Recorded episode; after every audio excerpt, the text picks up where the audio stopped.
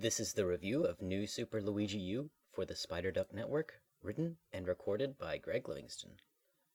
New Super Luigi U looks like more of the same. It's got the same cheery and bright visual style that all New Super Mario Bros. games have had, granted with the HD flourish brought by New Super Mario Bros. U. Koopas still dance to the music, there's still three star coins to collect in each level, and the princess is still waiting for you at the end of the game. Nintendo's developers have honed their craft. They know how to make reasonably paced levels. Each one is a series of platforming segments, all varying and building on one central idea unique to that level. Maybe it's an enemy, maybe it's a type of platform, or maybe it's a combination of elements. Each level in New Super Mario Bros. U had its own idea, and those ideas hold here. The Ghost Ship level is still the Ghost Ship level, the Van Gogh level is still the Van Gogh level, and you still have to bonk the Sumo Bros from below in that one tower level. There's no copy and paste level design, but levels in New Super Luigi U retain their assets from New Super Mario Bros. U.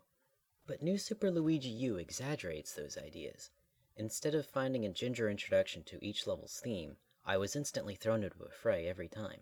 One level began with enemies hurling spiked balls at me as I leapt over quicksand pits, and the next level started with a Luigi-sized boulder rolling after me as I scrambled to collect power-ups. Bear in mind, these were just the initial segments for those levels. From there, the remaining portion of each level took those ideas and only expanded them, resulting in segments of escalating chaos. In fact, chaos sums up the gameplay in one word. Rather than structuring stages deviously to require analysis and memorization, New Super Luigi U simply hurled a number of elements my way, from fire-tossing enemies to rapidly fading water platforms. There was always a way out of each situation, it's just that I had to find it before Luigi careened into some obstacle or into a bottomless pit. Speaking of careening, Luigi's controls take on exaggerations just like the level designs do.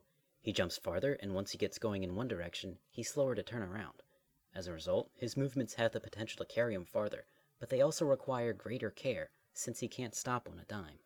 These controls lend themselves well to chaotic gameplay. Couple chaotic gameplay with shorter stages, you only have 100 seconds to clear most of them, and you have a recipe for something like an addiction. Each stage created a new brand of chaos, just long enough to either kill me or send me laughing through the exit. Not having had my fill of that stage's high, I would play the next stage, only to find a brand new high, courtesy of that level's unique theme. So it went, flying through the levels by the seat of my pants and never tarrying long enough to get my fill of anything. It's not the most wholesome level design, but it sure is a thrill. Hardly more the same. This was a review of New Super Luigi U for the Spider Duck Network by Greg Livingston. On the plus side, it's got exciting gameplay and it'll provide a challenge for even grizzled Mario players.